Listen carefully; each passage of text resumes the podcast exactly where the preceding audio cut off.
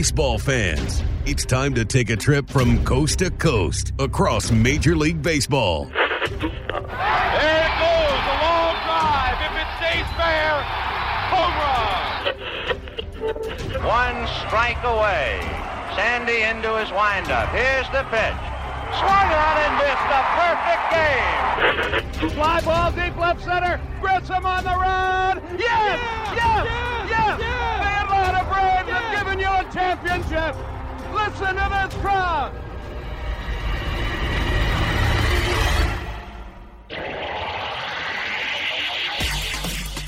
Braves and baseball talk straight from the diamond.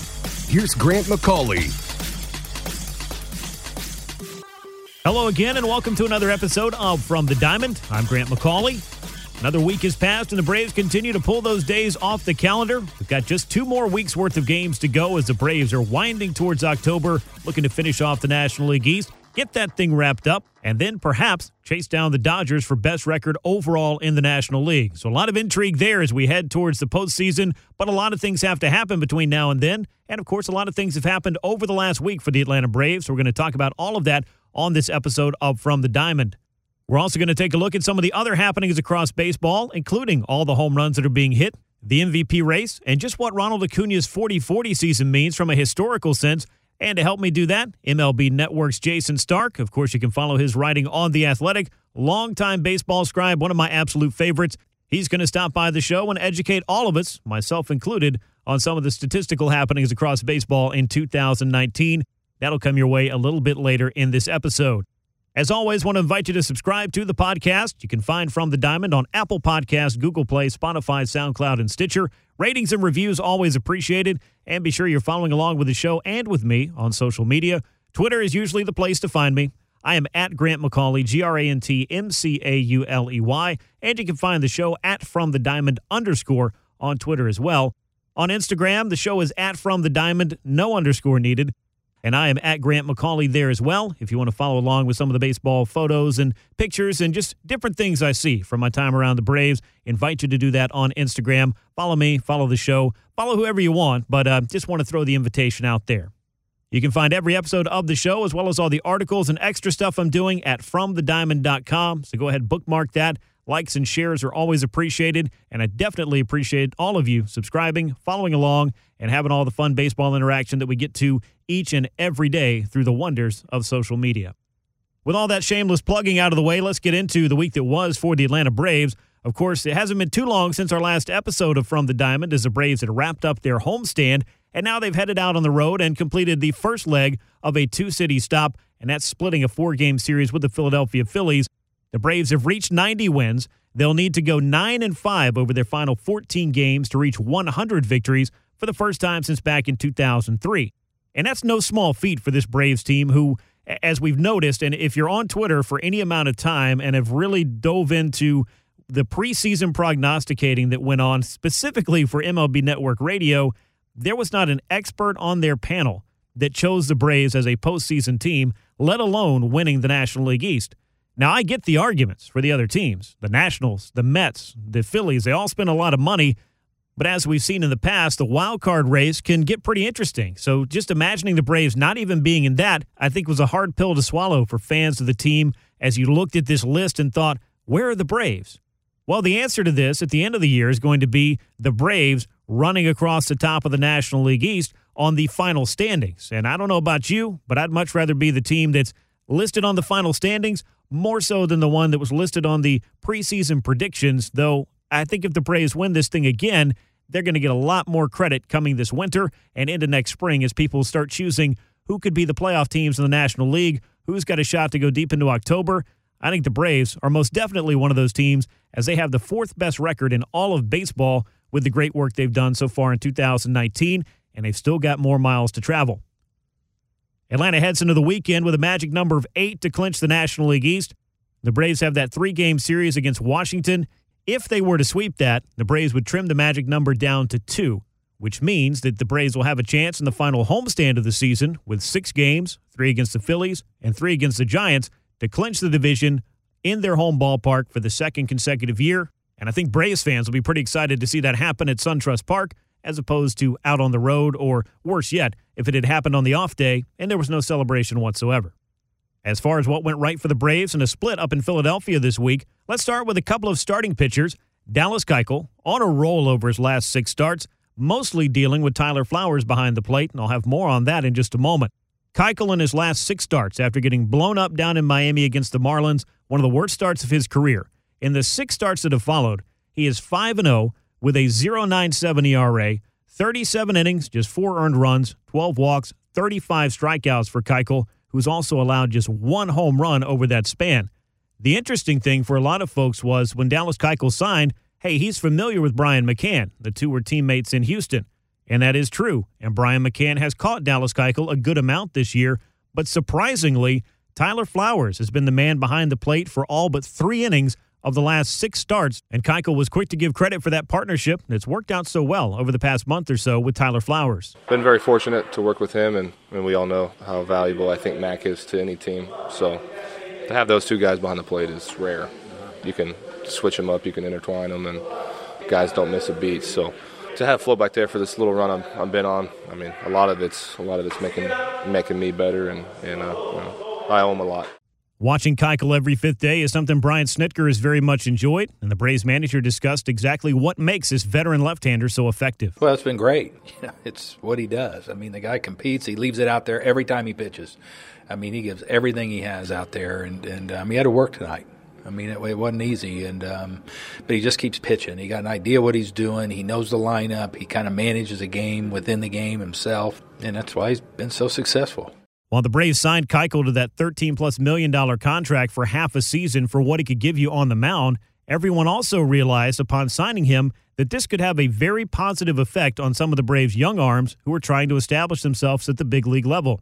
Mike Soroka, Max Fried, and others could all benefit just from being around a guy like Dallas Keuchel, who has a Cy Young Award and a World Series ring in his trophy case. It's been valuable ever since he's got here because every time I look down the bench, it's him and Soroka or him and Max Fried. And when talking to him when we got him, I mean, it was he was, you know, kind of, I think, looking at what we had and the young pitchers and knew he was going to be good for him. And he is. I mean, the preparation, the work ethic, everything that he does, uh, the, the competitiveness is all really good things for those young guys to witness and be a part of. Meanwhile, the Braves picked up another victory in the series behind Mike Foltynewicz, who has been terrific since coming back from AAA Gwinnett.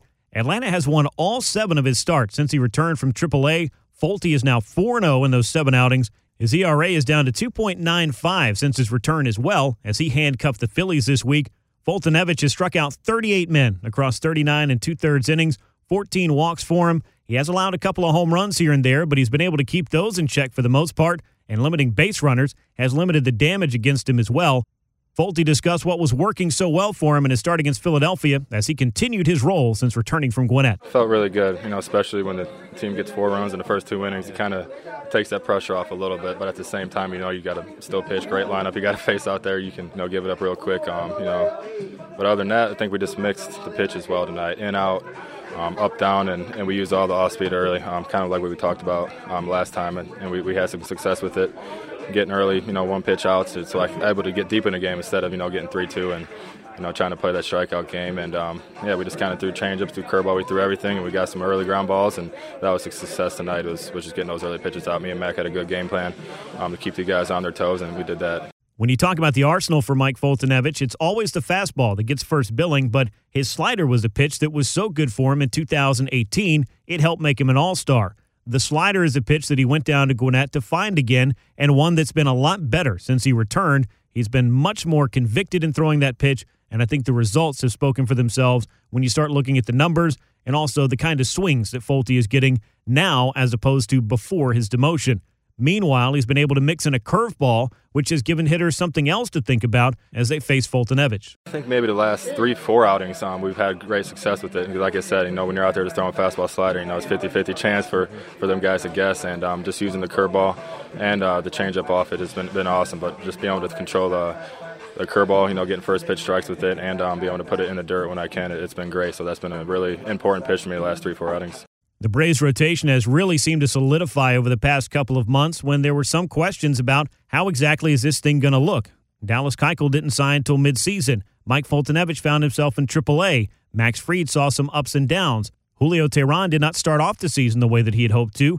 And then you had Mike Soroka, who was coming off an injury plagued season in 2018 and was just trying to establish himself at the big league level.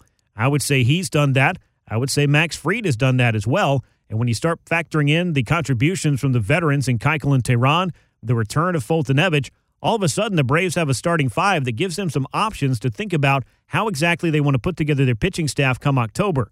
As I talked about a couple of weeks ago with Paul Byrd of Fox Sports South when we were looking at what the postseason rotation would look like, I still think you're going to see Keuchel, Soroka, and Fried in that order. There's a case perhaps for Foltynewicz or for Teheran, depending on the matchup, but it really seems like those three guys are the ones that are going to get the starts for Atlanta. Again, Keuchel, Soroka, and Fried. I think Keuchel has pitched well enough of late, and with his pedigree, he's got to be your game one guy. Mike Soroka will help you break up the lefties as you have Max Fried in game three. That's how it would look to me right now. Eh, could something change? Yeah, it definitely could. Could the matchup say, hey, maybe Mike Foltynewicz is the guy to go to? Yeah, it could. And the big thing about that is, and where the Braves start to benefit from this, is that Max Fried or Mike Foltynewicz, I think, could both be weapons out of the bullpen. The jury's kind of out on Julio Teheran in that department for me because I don't know if he's necessarily the guy I'd want to carry as my long man, if you will but I also think he's pitched well enough for long enough stretches this season to warrant consideration for a start. So it's going to be very interesting to see how Alex Anthopoulos and Brian Snitker sit down and plot out the rotation when it comes to that division series. And then once you go beyond that, in a seven game series where you're not just looking at three starters and trying to piece things together after that. The Braves have a lot of talented options, and that's a huge benefit for this club and it's a huge reason why the Braves surpassed 90 wins again this year and are on their way to the postseason for the second consecutive year as soon as they can clinch up this NL East and punch their ticket officially. There was also some good news on the injury front for the Braves up in Philadelphia as Nick Markakis made the trip with the team and has been able to take batting practice on the field. That was the next big hurdle as Markakis is on his way back from that fractured left wrist that he suffered on July 26th.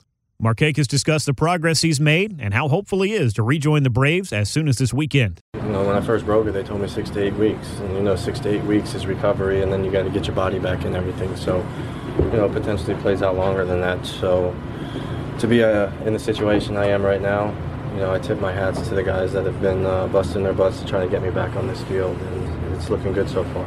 As for what the return of a Nick Markakis means to this team, Dallas Keuchel may be his teammate with the Braves, but he spent years trying to figure out a way to get Nick Markakis out, and he said that's something that will add to the Braves lineup as they look to strengthen things up heading towards October. Kakes is one lefty I, I never like facing, and uh, I usually like facing lefties, so that's going to be a super bonus for us if we can get him back and get him going before the end of the regular season. I mean, there's a lot of talk now about the analytics and, and devaluing names on, on guys and, and what they've done. They're projecting stats. But, uh, I mean, when you see the name Markakis in the lineup, it's usually a pretty good sign for, for us. Uh, I know facing him in the past, if I saw Markakis in the lineup, even as a lefty, it, it didn't sit well with me. So uh, I can only imagine what the other teams are, are dealing with, too. Not all the injury news was good on the road trip, though, as infielder Johan Camargo fouled the ball off his shin and suffered a right shin fracture. Braves placed him on the injured list retroactive to September the 12th.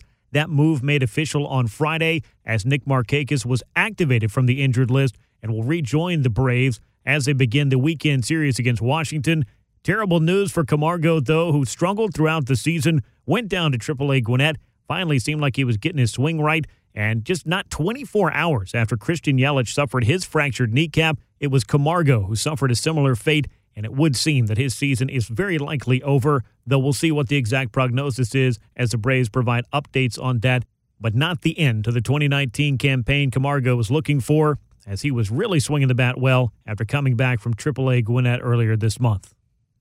It was also a big week for Ronald Acuna Jr., who belted a couple of home runs up in Philadelphia and stole a couple of bases on Thursday as he continues his quest to become just the fifth man in baseball history to record a 40 40 season.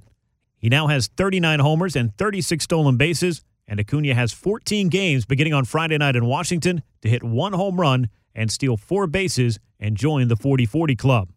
Speaking of nice round numbers, Freddie Freeman turned 30 years old on Thursday. Freeman is putting together an MVP season, leading the major leagues in RBI and driving the Braves offense once again as they head towards October. So I took a little bit of time on Thursday to look at what some of the other Braves greats have done prior to turning 30 years old, and I posted some of these on Twitter on Thursday afternoon. Just three players in Braves history Hank Aaron, Andruw Jones, and Eddie Mathews collected more hits than Freddie Freeman's 1,446 prior to turning 30 years old. Through age 29, only Hank Aaron, with 321, had more doubles than Freddie Freeman's 317 two baggers in Braves franchise history. It's worth noting, though, that Aaron had nearly 900 additional plate appearances to outdouble Freddie Freeman before turning 30. Freeman and Hall of Famer Chipper Jones each hit 227 home runs through age 29, though Freeman got nearly 250 more games than Chipper had. And also among Braves, only Hall of Famers Chipper Jones and Eddie Mathews had higher on base percentages than Freddie Freeman's 380 mark prior to turning 30 years old. So those are just a few stats that illustrate exactly where Freddie Freeman is in Braves history and where he can continue to go as his career continues into the next decade. He's putting together his best season to date this year, could be in the middle of something special as the Braves head towards the postseason. And of course, for Freddie Freeman, his number one goal is to win a World Series. If he does that and keeps putting up these numbers, we might be having one of those ceremonies where nobody is going to wear the number five once Freddie Freeman hangs them up, whenever that ends up being. Right behind Freddie Freeman in the Braves batting order is Josh Donaldson, and of course, he's been on a tear over the past three months. Donaldson now up to 37 home runs, only four away from matching his career high from his MVP season of 2015 when he belted 41 long balls. And how about this? 21 of Donaldson's 37 home runs have come against the Phillies, the Nationals, and the Mets. He has worn out his three National League East Division rivals, and those three teams I mentioned because they were projected by so many to finish ahead of the Braves in the standings way back in the spring. Well, Donaldson's big numbers are something a lot of people expected, including Josh, when he was telling folks to check out the back of his baseball card when asked what exactly he was bringing to this team. The number one goal, just as I said with Freddie Freeman, is winning. This is another guy who's hungry, and Donaldson said the Braves realize what kind of opportunity they have over the final couple of weeks to really put themselves in a great position come October if they can chase down the Dodgers for best record in the National League. I think as a team, we would like to get the best record in the National League to set you up for home field advantage. The Dodgers are obviously a really good team. I think anytime you can get that home field advantage, and if you go seven games or you know five games you're making sure that it's back at your home field and especially when you have to you know travel all the way out there back and forth you'd rather be at your field than someone else's so that's what's going on with the Atlanta Braves. And with that said, let's turn our attention not just to some more Braves topics, but also to some big things happening across the world of baseball. And to help us do that, I want to welcome in Jayson Stark. You can find his work at The Athletic and catch him on MLB Network. He's the host of baseball stories over at watchstadium.com and I invite you to check out his podcast, the Starkville Podcast, on Apple Podcasts, Spotify, and The Athletic. Jason, as always, I appreciate you making some time to join me and uh, look forward to chatting with you about a lot of fun topics today. And in particular, this has been a wild season for home runs. And in the middle of it, we've had Christian Yelich and Cody Bellinger in this battle for the NL MVP, which it kind of took a wrong turn this week as Yelich suffered a fractured right kneecap, fouling a ball off his leg. I wonder if you could, though, tell us exactly how special the numbers that Yelich was putting up truly were. Yeah, that's heartbreaking. I'm so bummed by this. I love watching Chris Yelich. It's a loss for the Brewers. It's a loss for the sport. And um, he was having a better year this year than he had last year when he won. There's right. so many ways to do it, but 44 homers, 32 steals, and 1,100 OPS since 1900 the only other player who's had that season is Larry Walker the year he won the MVP. Christian Yelich is doing it as the reigning MVP. Uh, if you just even take homers and stolen bases out of it and just look at 1100 OPS for the mm-hmm. reigning MVP, we've only had nine defending MVPs since World War II have an 1100 OPS. So that's out of 148 winners, if I'm doing the math right. Yeah. And all of them have repeated except for three. Um, Albert Pujols when he lost to Ryan Howard, Jason Giambi when he lost to Ichiro, and Ted Williams when he lost to Joe DiMaggio. And I'm not sure that Christian Yelich was going to finish second in this race had the season continued. It was all set up him to win again, just like he did last year with the big September. It really felt like Yelich was winding towards the big close to a huge season you just laid out. And whether it was Yelich or Bellinger for NL MVP, I guess we'll find out. I don't think that this is going to take away from the candidacy, the incredible numbers you just mentioned that, that he built over the course of the season.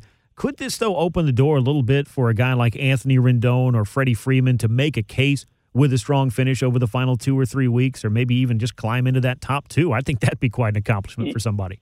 Well, yeah. I, you know, I mean, people are going to just look at the wins above replacement leaderboard. It really depends on which one you look at. Uh, Bellinger has a has a one win lead on baseball reference, but in Fangraphs, it's essentially a dead heat mm-hmm. between Yelich, who's actually first, Bellinger, and Rendon. And you, you do have some guys right behind. Um, so it it's really, I, I think this is still in play. I, like I, you know, I'm an MVP voter in the National League, and you know, I don't think that we should vote by just looking at the wins above replacement leaderboard. I, yeah. I try to factor everything in. And we're not supposed to factor in narrative, but how could you not last year? Like, do you know last year, in the last week of the season, Christian Yelich accumulated more wins above replacement than Bryce Harper put up for the entire season? That's incredible. Right? That's incredible. So, so stuff happens. Stuff is going to happen. And I, I'd never vote till the season's over. There, there's still a lot of ways this could go. Yeah, I look forward to seeing what ways it goes. I know that a lot of folks look at it, the wins above replacement jumps off the page to people because it's a way to quickly quantify exactly what kind of season a guy's had. Then you have kind of Absolutely. your traditional counting stats and numbers that you accumulate, like runs batted in, which depend on what kind of lineup you're in and what people around you are doing. But and then I guess the other wild card is for a lot of people, did your team win? Did you make your team from a club that wouldn't have won without you to one that, well, if you hadn't been there, maybe they would have been pretty good otherwise? I think there's a lot of different uh, fascinating ways that people look at it from the new school to the old school and maybe a mix of the two, like you were talking about, trying to factor it all in to decide who exactly deserves to win this award. Yeah, and I voted on this award many times, and uh, you know I've seen the I've seen the way voters evolve. I'm one of them. We have so much great information now that we can use to help us make these decisions. Why not use it? That's the way I look at it. Um, the you know the just the definition of value. It was what makes it such an interesting debate. It's not the best player award. It's the mm-hmm. most valuable player. So it's not just performance. And um, you know, I think winning matters. I think playing meaningful games matters, but we don't look at it the way we used to. When you look at MVP voting 30, 40, 50, 60 years ago, the thinking was so different. Your team almost had to win.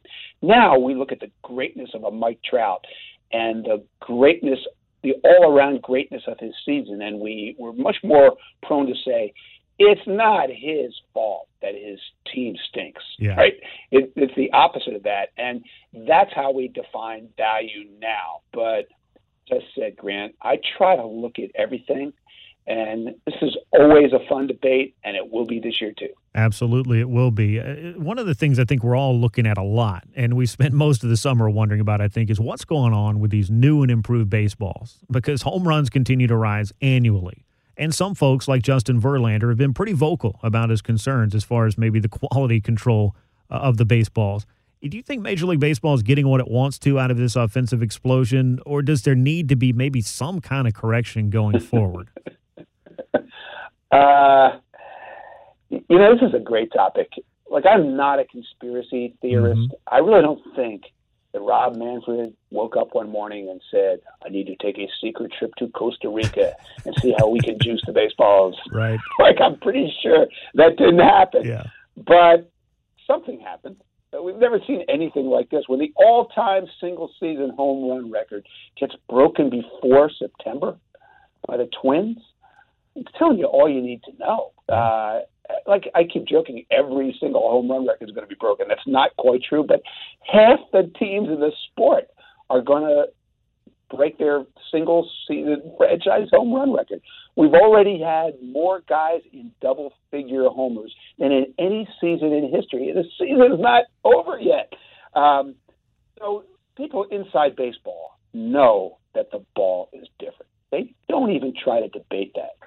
Here's the issue what do they do about it? Um, that's a lot of people about this. And, you know, the balls are made by a hand, but they're also being made better than they've ever been made before. And right. I think that's a big explanation for how we got here. But nobody's too sure what to do about it. There's a big study going on right now inside the sport. And one of the things they're considering is not necessarily a humidor in every park, but to to have baseballs stored in the same climate controlled conditions in every city, in every ballpark. And you know, they like they think that'll have some effect. Uh, talking to some people who are have some expertise in physics, they laugh at the idea that that's going to do it. And talking to people in front offices, like they don't really care what the baseball is. They just want to know. Right. you know, if, if it's going to be the same as this year, right? It just it's just so hard to evaluate anything right now. You mentioned Justin Verlander. He basically never gives up a run unless the ball leaves the park. Yeah. But, you know, it's probably not going to happen, but for a long time, he was leading the league in most homers allowed, but fewest hits allowed. That's almost impossible. And so, you know, he, he, you'd understand why he would be outspoken about it. But the hardest thing is trying to evaluate does my left fielder have power, or does he just have power because of the baseball? And is he going to have power next year? If they change the baseball, maybe he won't. And so, in, in, inside front offices, they just want to know. But I don't know if that's even possible. We'll see. Yeah, teams are going to have to figure it out. I guess Major League Baseball is going to have to figure it out as well. One thing you brought up is pretty interesting there among the many things that that topic can uh, send us off onto as far as like wild tangents might be concerned. But all these home runs being hit, teams breaking their single season records, eh, more home runs being hit than ever. But one of the most fascinating things I found about it that's not happening in the midst of all of this is nobody's making a run at the single season home run record. And I know that it takes a special player to do that.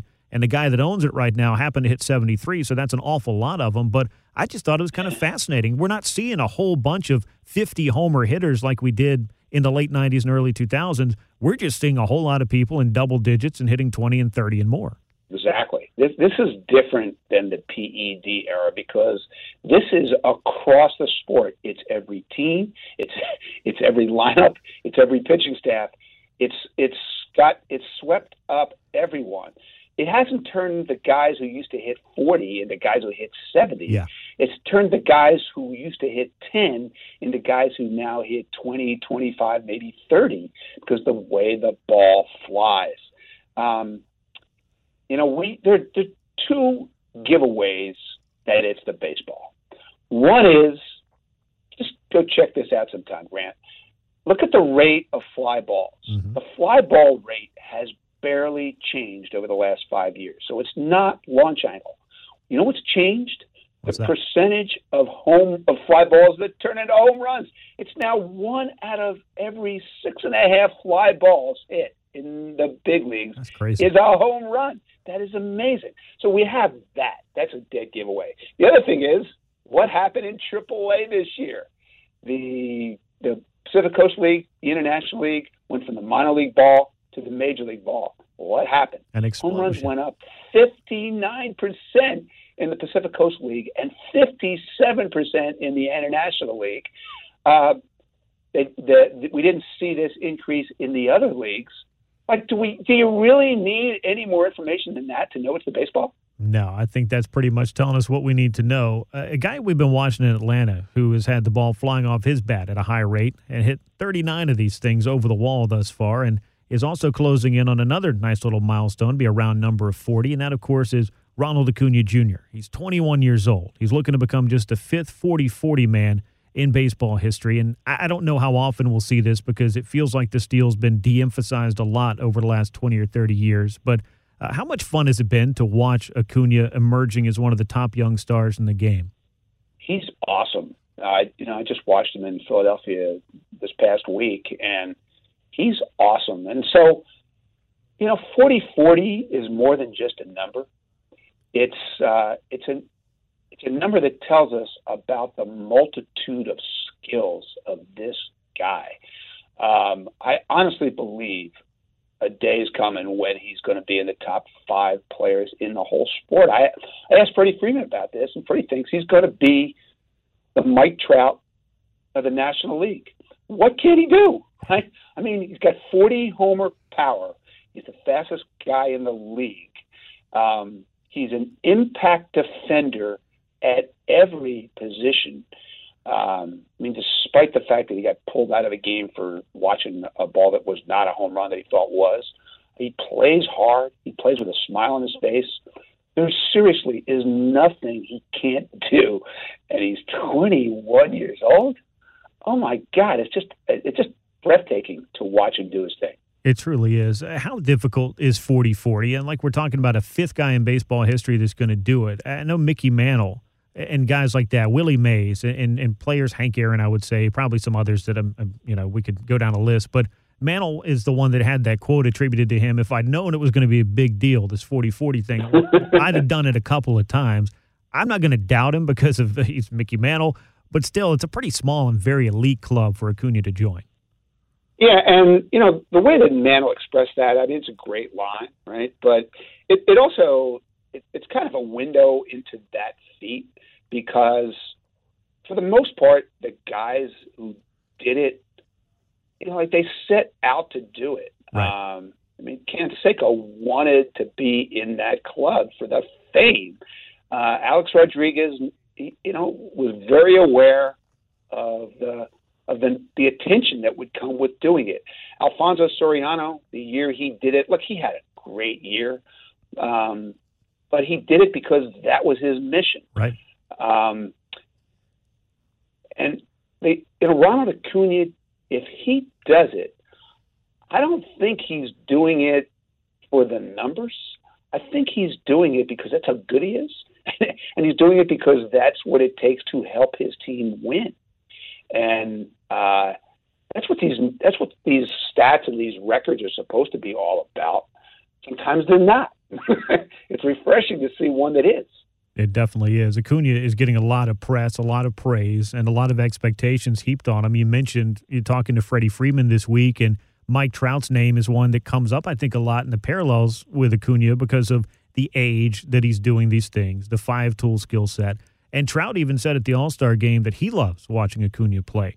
It looks like Mike Trout is on his way to another, what, 10 win season in terms of war, as we talked about earlier, quietly, if that's even possible, because somehow he manages to do this every year. Do you think we appreciate just how great, how once in a generation a player like Mike Trout truly is? Um, not really. I mean, yes and no. Yeah. Uh, he's probably not going to get to 10 wins this year. I mean, the, uh, you know, he just like he hasn't been able to get on the field now for uh, a couple weeks, and yeah. so he's just gonna he's gonna run out of time to do that. It's it, it, this it's, this year probably isn't better than last year, but it's still awesome. And you know, I, I saw Chris Russo on MLB Network yelling at Richard Justice for saying that you know, Mike Trout has a chance to be one of the 10 or 15 greatest players who ever lived and spitting out all the guys he can't possibly pass. Well, yeah, he can. Yeah. I mean, the problem is, how do, like, how do guys get into that pantheon? They don't do it with their regular season numbers or their regular season moments. They, they do it on the October stage. He's never on that stage. It's just, it's incredible that he has never played in a postseason game that his team won. That he and Bryce Harper have never played in a series that their team won. Um, like that just doesn't happen in the other sports. Uh, and until Mike, until the Angels build a team around Mike Trout that uh, enable him to carry that team to a parade, I, there's always going to be something missing. I think in the eyes of the casual fan, but we're watching one of the greatest players who ever lived. I don't know how many times we have to say that until the world will get it. I thought it was amazing that MLB and its marketing of Trout. They've got that great commercial I know on MLB Network. I'm sure you see it quite a bit. The promo of Trout all the time. He just wants to play, but I think it's one of the most genuine pieces of um, advertising, if you will, if you if you want to call it that. Just a promo that's made essentially to remind guys, well, this is who he is. This is what he is. This is how he does it, and this is how he feels about it. And I think maybe that's that next step that a guy like Mike Trout or the sport of baseball needs to embrace in order to put him on a big enough stage to where people can realize. I mean, he's not doing it for the fame. It's kind of like you mentioned with Acuna a couple of minutes ago. He's doing all these things because it helps his team win, and that's his number one goal, which is pretty refreshing. Yeah, like he's he is totally authentic. He's a very genuine human being, and what you see is what he is. And I appreciate that. I would never complain about that or criticize that. But I do know there's an ongoing conversation within the sport, and it kind of seeped out a year ago when Rob Manfred talked about it. Mm-hmm. Um, when you does the best player in a sport have a special responsibility to get outside his comfort zone and promote the sport in a way that Mike Trout doesn't. Um, I don't think you should force anybody to do anything, but it is an interesting conversation because, sure. I mean, whatever you think about LeBron, LeBron understands who he is and what he is and what comes with it. Um, Steph Curry understands that. Uh, Peyton Manning understood that. People, in, you know, the best players in baseball don't often take on that part of the gig. And I, I don't know whether it's a problem for the sport. I really don't. I do know I wrote a piece a couple of years ago. I was still at ESPN about the the, the fact that we, we there was a survey taken, you know, asking people to name their favorite professional athlete, mm. and the only three baseball players who showed up in the top fifty were Babe Ruth, who's dead, Derek Jeter, who's retired, and Pete Rose, who's suspended for life. Wow. That to me is a problem. you know, and so how you find a face of baseball who will accept what the best players in the other sports, what the faces of the other sport accept. I, I think we need to get to that point. And I'm not singling out Mike Trout. I'm singling out the culture within the sport. Well, it'll be interesting to see how baseball evolves over the uh, next, what, 5, 10, 15, 20 years. I mean, they've done a lot media wise, they've done a lot of things right, but this is just something I think fans are certainly taking an interest in. And I think we all should because Mike Trout and so many of these other players are extremely special, and it's fun to watch them play on an everyday basis. Jayson, I know you're a busy man. I really appreciate all of your time, and I look forward to chatting with you again very soon about uh, all the range of baseball topics. I always enjoy reading your stuff at The Athletic and uh, look forward to catching you on MLB Network as well. And I enjoyed it, man. Thanks for having me. He is Jayson Stark. Make sure you read his work on The Athletic. Always the useless information department has been one of my favorite things since Jayson was doing it way back at ESPN. He's doing that and so much more at The Athletic. He's on MLB Network, host of baseball stories on WatchStadium.com, and his Starkville podcast is out Apple Podcast, Spotify, and The Athletic. That's where you can find Jayson Stark. You can also find him on Twitter, of course, at Jayson ST. That is J A Y S O N S T. That's where you can find Jayson Stark on Twitter. Again, appreciate his time and appreciate your time as always tuning in to From the Diamond. Let's take a look at what's coming up next for the Braves and wrap things up on this episode. Atlanta rolls into Washington for a three game series, their final regular season meeting with the Nationals. Only way these two teams will meet again would come October if the Nats can win the wild card and the wild card game to get a run through October. Atlanta will then return to SunTrust Park after this road trip, an off day, then a six game homestand against the Phillies and the Giants. And we'll see what the Braves' magic number is come that series against Philadelphia or San Francisco, because the Braves could very well be clinching their NL East crown. In fact, I would expect them to at some point on this homestand as they look to polish off the Nationals this weekend put a serious dent in that magic number, and then take care of business against Philadelphia and San Francisco once they come home. That, of course, is the final homestand of the regular season. The Braves will then close out the year with two games in Kansas City and three games on the road against the New York Mets. Once that is said and done, we can turn our full focus toward the postseason. We'll know who the Braves are going to be playing and what exactly to expect come October as we preview all of that and get set for the games that we've been waiting all year for. And the Atlanta Braves are in a great position to punch their ticket this coming week as they come back home to SunTrust Park and secure their place in the playoffs by clinching the National League East. Make sure you subscribe to the podcast. You can find From the Diamond on Apple Podcasts, Google Play, Spotify, SoundCloud, and Stitcher. Ratings and reviews always appreciated. Be sure to follow along on social media. You can find me on Twitter at Grant McAuley, G R A N T M C A U L E Y. You can find the show at From the Diamond underscore. I am on Instagram as well, also at Grant McAuley. The show is on Instagram at From the Diamond, no underscore on that.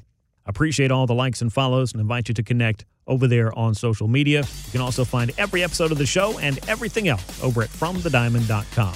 That'll do it for this episode. It's going to be an exciting weekend for the Braves and an exciting week as they return home looking to clinch the National League East. I'll look forward to talking with you very soon about all of that on the next episode of From the Diamond. Until then, I'm Grant McAuley. So long, everyone.